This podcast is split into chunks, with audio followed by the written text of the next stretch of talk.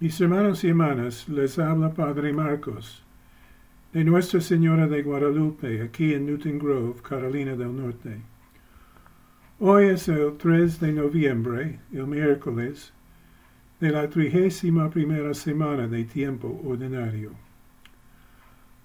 Hay un movimiento en la vida de la Iglesia conocido como el cursillo de cristiandad.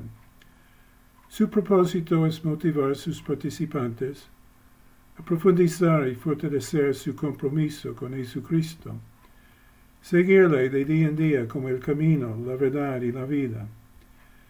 Y ha hecho la diferencia en las vidas de mucha gente.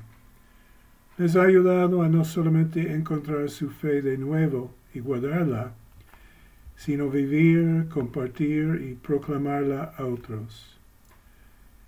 Y un paso importante en este proceso es invitar a un individuo a una casa de retiros y participar en un fin de semana de charlas y otras actividades. Y dura desde el viernes hasta el domingo. Tantas veces como uno entra el viernes por la noche y sale el domingo por la tarde, no es lo mismo. Hay un cambio, una transformación, una conversión.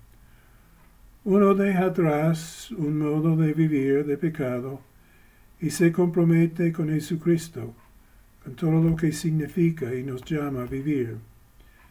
Y con frecuencia sucede con muchas lágrimas por lo que hubo, pero también con muchas risas y gran gozo por lo que hay. Es un tiempo de mucha esperanza y gran entusiasmo en cuanto a los días venideros y como uno va a vivirlos con mucho gusto y amor. ¡Qué bien! Sin embargo, hay una frase al final del fin de semana que llama a los participantes a ser vigilantes. Y la frase es el cuarto día. Y no es tanto el día que sigue después de este encuentro durante un fin de semana no es tanto el lunes que sigue después de ese viernes, sábado y domingo, sino todos los días que uno viviría desde ese fin de semana en adelante. Tiene, tiene que ver con el reto y la llamada que el Evangelio propone hoy. O sea, seguir a Jesús no es un asunto de, de vez en cuando, sino de serle fiel en todo momento. No es un día sí y un día no. No es una carrera de cien yardas, sino de un largo y duro maratón. Uno sale de ese retiro, de ese fin de semana, muy entusiasmo, dispuesto a construir torres, dar batalla a otro rey como la gente en el Evangelio hoy y uno entra en el cuarto día. Y ese entusiasmo puede enfriarse y apagarse, abrigar con la rutina y el aburrimiento del diario vivir, al encontrarse con la indiferencia y hasta la hostilidad de otros, con las tentaciones que quieren apoderarse de uno. Es el cuarto día que se extiende hasta el horizonte y más allá. Y solamente podemos preguntarnos si nuestro compromiso con Jesús se extiende hasta el horizonte y más allá.